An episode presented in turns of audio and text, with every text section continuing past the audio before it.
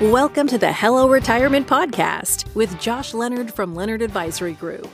In this podcast, we help those nearing retirement greet it with a well prepared smile. Join Josh and his guests to learn the retirement and tax planning tips you need so you too can live your golden years with the happiness and excitement you deserve.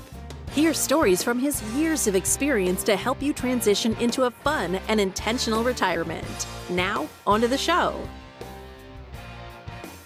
Welcome to Hello Retirement with your host, Josh Leonard, where we talk about transitioning into retirement with intent. I'm Wendy McConnell. Hi, Josh. How are you? Hey, Wendy. How are you? Oh, it's January. It's cold. It's dreary. I'm doing great. yeah, yeah, I feel you. I think uh, a little extra push of optimism is sometime sometimes needed this time of the year. Mm-hmm. We have a lot of gray weather here. We Um, do. I notice my sunglasses in the car in the summer. You tend to put them on all the time. Not so Mine much. weren't in the car for like two weeks, and I didn't even notice. well, if we got snow, that's when you need them the most. Have you ever tried to drive down the road when there's snow all over and sunshine? I mean, sometimes it literally would cause my eyes to water if I didn't have my sunglasses. I'm there with you. I think sometimes those sunny, snowy days are even worse than the hottest summer day. So, but I'm looking forward. We've had a particularly dry winter or warmer winter. I guess we've had a fair amount of rain, but not much snow yet. Yeah. so, do you particularly like the snow? Are you a snow lover? I do love the snow. I, I really don't mind the cold. And I talk to our clients all the time since most of them are in their 60s or beyond. They, you know, try to tell me, It Josh, gets worse as you, get you might older. not feel that way later. Yeah. but um at this point i love it i like getting out i mean even uh around christmas we had a snowstorm that hit us and i was uh, making excuses to go outside as much as i can because i like it i love it and i run all winter outside one of my favorite things is running along the beach here as it hovers right around freezing because that sand gets nice and compact so it's easy to run on and Oh, yeah. no one's there and it's a beautiful view so yeah. um, I live by the water as well. And I haven't in the last year or so, but I used to take long walks in the wintertime. And it's just the sunrises are amazing. And it's like you said, nobody else is there. Yeah, yeah, we're fortunate to have uh, uh, the St. Joseph River connecting into Lake Michigan here with a beautiful lighthouse. So the ice formations on the lighthouse are pretty amazing in the winter as Mm, well. Very nice. So, do you do uh, fun wintertime sports? Well, I like to ski. However, having two younger kids that aren't skiing yet sort of slows that down. Mm. But I've been enjoying sled riding with them and continue to run and just, you know, be outside as much as I can. Walking the dog always ensures that I go outside at least twice a day. So, Mm. Now, I have something planned for next week, and I'm not sure this is the best idea, but my husband and I are going skiing for the very first time. Ooh. And where are you going? New York area? Or? We are going to Pennsylvania Poconos. Okay. Okay. Yeah. Wonderful. So we're we're gonna do a little snow tubing first, and we're gonna ski on the second day in case we break all our bones, and we will not be able to go snow tu- snow tubing. So you know, I'm not much of a weather uh, winter weather person. I usually sit in the house depressed until April. Waiting for warmer weather to go outside and do things. So I decided this year I am not going to do that. I'm I like going it. going to go out. I'm going to find something fun to do, something to look forward to, and just pray I we don't break anything. I'm praying for you both. Is your husband a skier this is his first time as well? His first time as well. Oh, wow. Okay. Are you taking a lesson or are you are. just going to wing it? Okay. No, no, we're we're taking lessons. We're not stupid. I mean, we're a little stupid to try skiing in our 50s, but we're not that stupid. I would say the lesson is highly advisable. Angela on our team who used to compete, she used to race as a skier, and she's a very avid skier. And she helped teach me uh, when I first started. Okay. We used to do an annual trip as an office going skiing for a week out in Colorado. The Nice. first time we went out there, I had skied a couple times in Pennsylvania, which is a very different uh, level of skiing than out in Colorado. It's much lower, right? It is, yeah. Thank the hills, goodness. yeah, yeah. You'll live. At the end of the day, you could, in most cases, you can kind of straight line it and aim for a soft landing, Oh, but uh, exactly what I was hoping for. yeah, yeah, yeah. In Colorado, that's not always the case. You might go a little bit too far, but I I learned uh, it was a tough week of skiing the first time I went out there. But uh, Yeah. Well, I'm sure you did well. I'm sure you adjusted. that's right, that's right. But uh, we'll pivot to some financial topics. Winter sports are Oh, fun. I'm just kidding. we'll talk about some finance stuff today since Okay. this is a financial planning podcast. So, Wendy, what uh what do you view as your biggest asset? oh, well, I think that would be my house. Okay. Yeah. I would beg to differ that it might actually be your income. So, your Oh. ability to earn income and pay for things like your house, put away money for retirement, and do fun things like going skiing is probably one of your most substantial assets. What do you think about that, Wendy? Well, I think that's a really good point that I never thought of. The only other thought I came up with was my actual body, like my health. That's really our all of our biggest assets, but I don't think you meant it Yeah. No, I in think way. a healthy body enables you to earn income, right? So, you know, as a financial asset, I like, like to say that it's most likely your income at this point. Now, once you transition into retirement, well, your biggest asset might be your retirement savings or properties you have, things like that. But today we'll talk about income planning. Okay. So we're going to stick with that being your biggest asset, Wendy. Let's do it. and uh, we'll walk through some framework today. For a lot of folks retiring, it's spooky to think about those paychecks ending.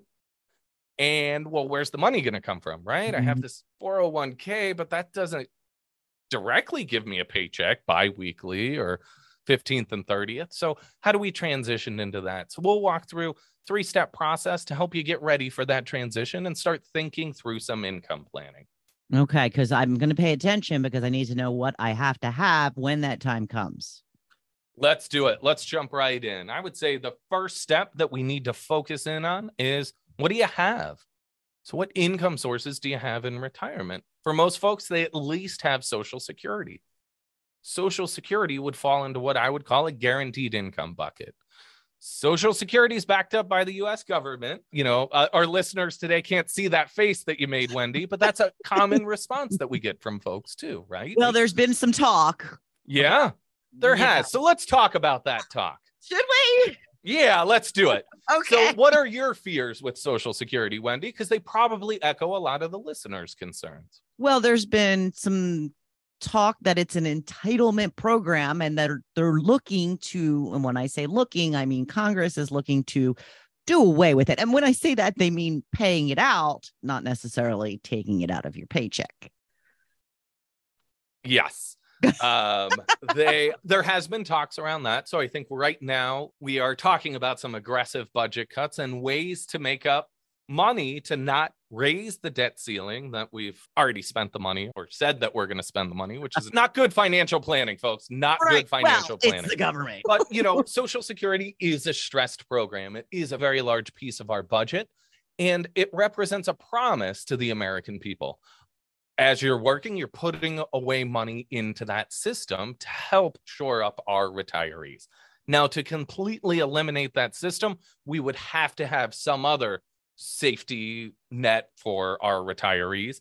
In fact, a lot of retirees only live on that Social Security. So Mhm. to completely eliminate it would be a big problem. Now, within the system, it's weighted to benefit those lower income folks a little bit more than the higher income folks. okay. So if we look at an adjustment, that's probably the route that they would go is hey, higher income earning folks, uh, either you're going to contribute a little bit more or you get a little bit less of a return in the system than you would for the lower income folks. Another strategy that we've seen to shore up the social security system is raising your full retirement age or when you'd get your full benefits.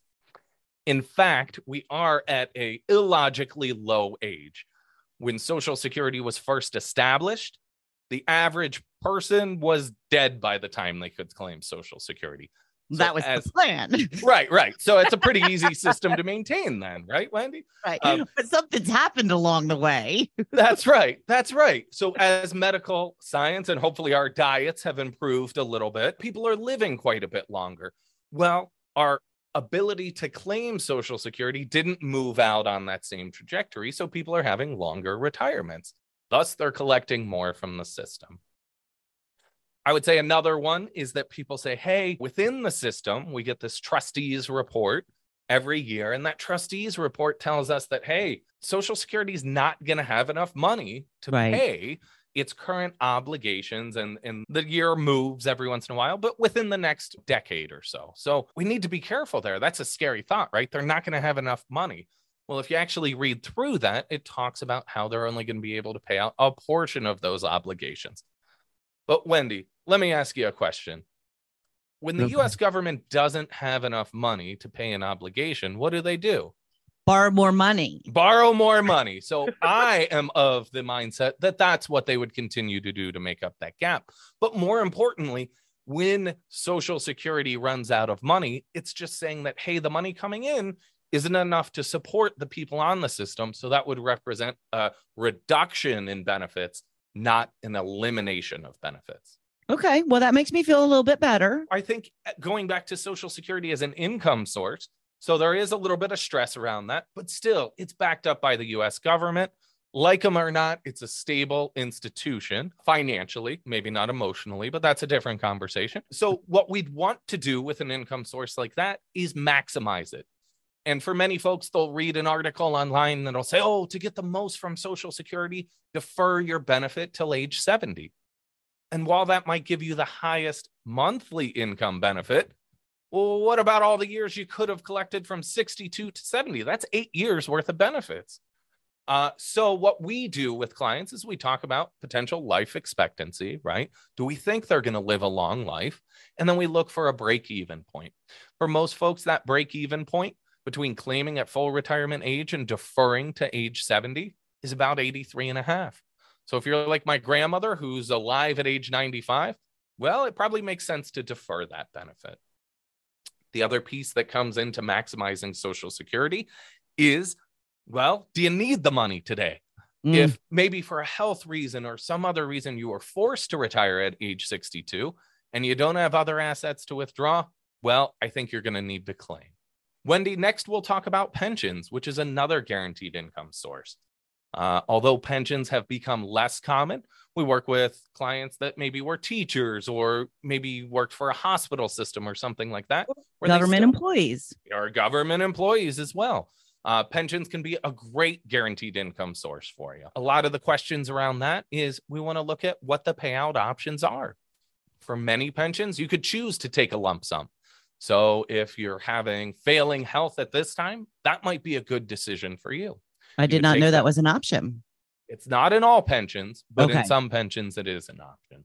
Uh, so we want to evaluate those. We can also look at payout options like single joint or a certain percentage of a survivorship.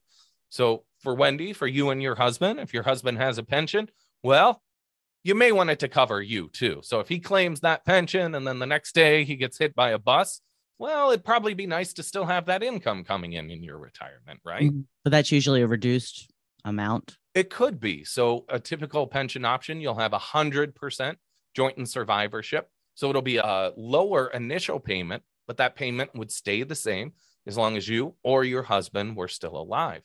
Okay. Or many times we'll have a 50% reduction in benefit or 25 for the surviving spouse. Oh, So- okay. So yeah, w- you need to evaluate those. But let's say that you're choosing to protect the spouse and we do a 100% joint and survivorship. So the payment stays the same throughout retirement. We know how much money is going to be coming in from that guaranteed income source as well as from Social Security. You had mentioned government employees. You have to Mhm. be careful with government employees because sometimes your government pension may also impact your Social Security payments as well. So, in figuring out what you have, what your income sources are, you need to coordinate not only your Social Security and pension, but maybe also you bought an annuity or you inherited an annuity. Those would be another thing that can provide a guaranteed income source for you. Many conservative folks, or really like my grandparents' generation, that was a common way to help supplement your retirement income. Well, I'm going to give an insurer a specified amount of money, and they're going to give me this amount back each and every month. Now, there's too many types of annuities when the landscape can be quite confusing. But in general, an annuity can provide guaranteed income um, or defined benefits for you in retirement as well. So if we total up that guaranteed income, we know that bucket of money is going to come in on a stable basis within retirement. We can also look to asset income to provide additional income in retirement. That could be coming from things like bond yield or dividends or rental income. If you have a rental property, you have some income coming in from that asset.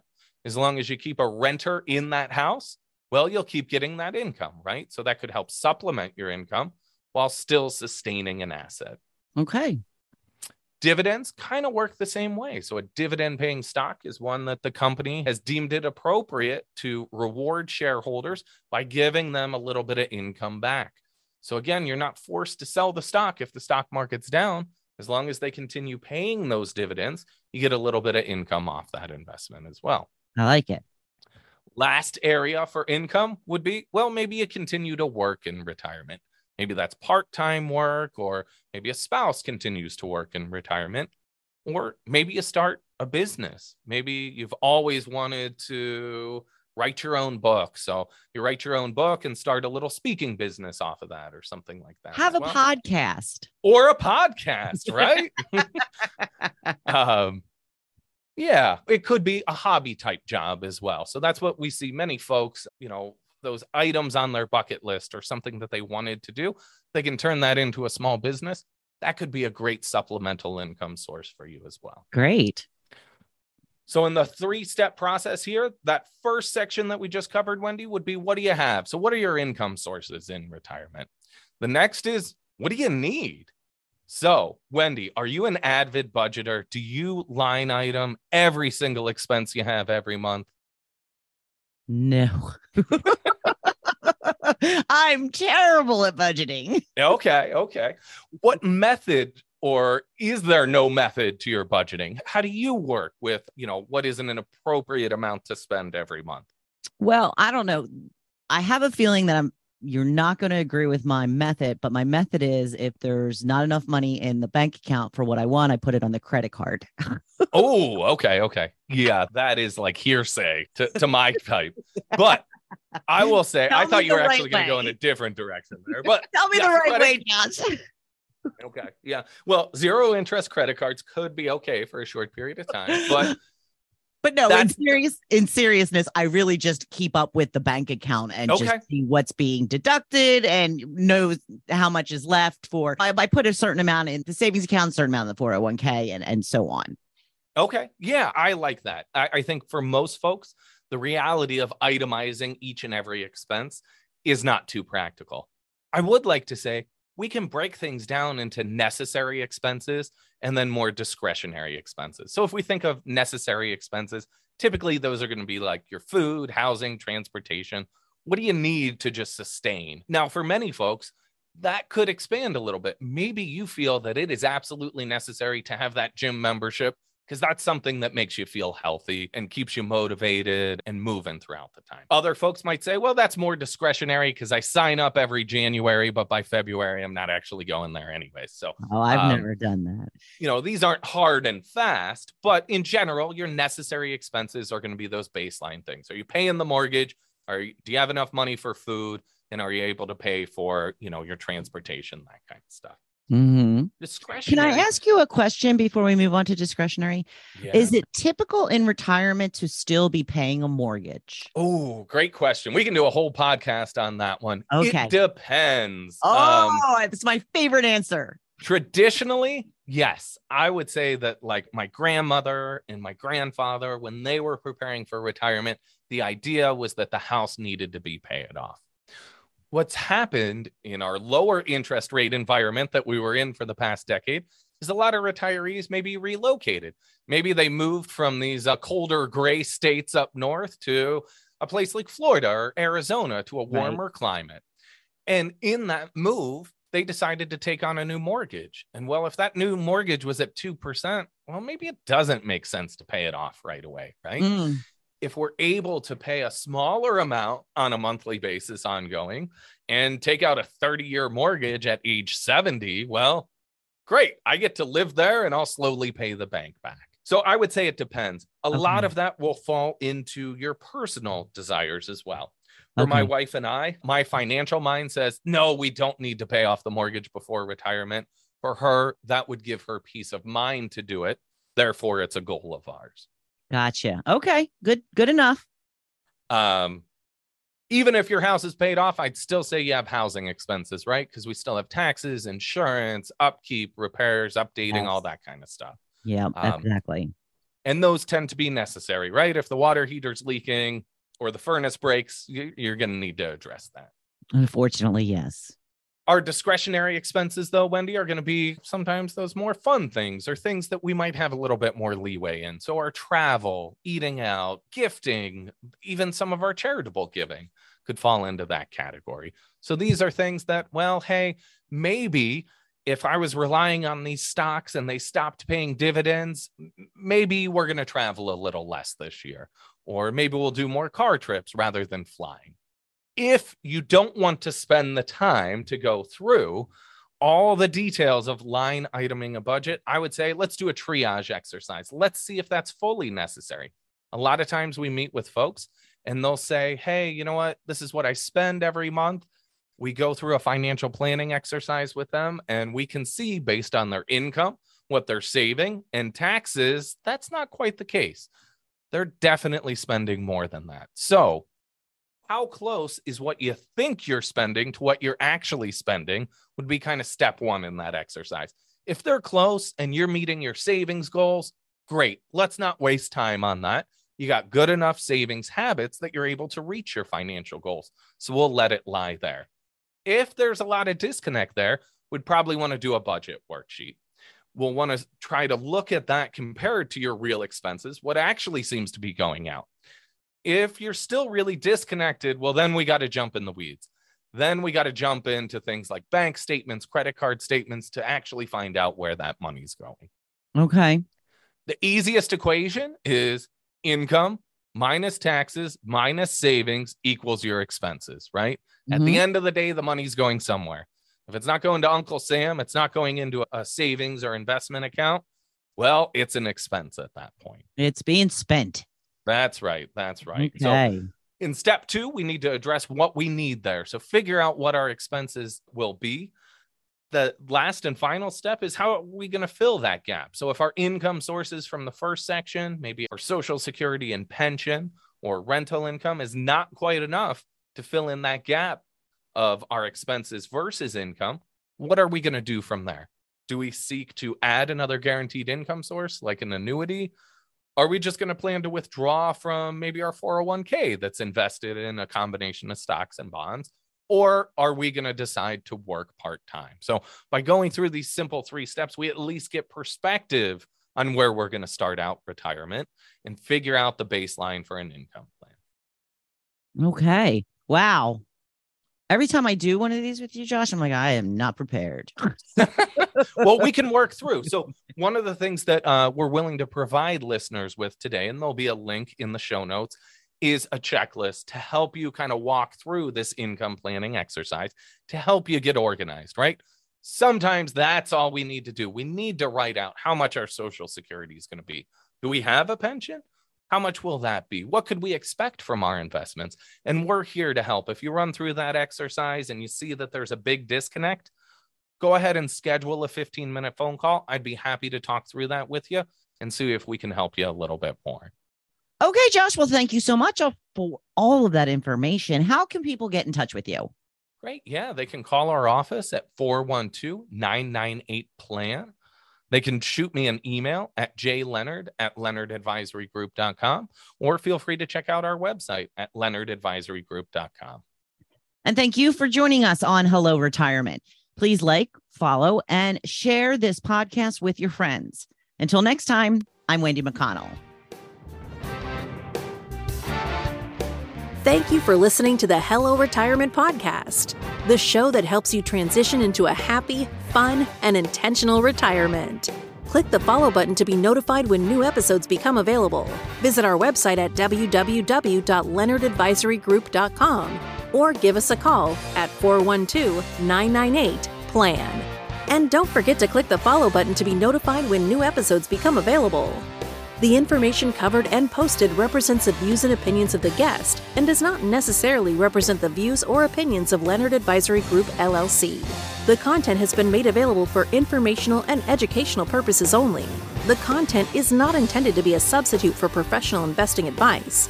Always seek the advice of your financial advisor or other qualified financial service professionals with any questions you may have regarding your investment planning.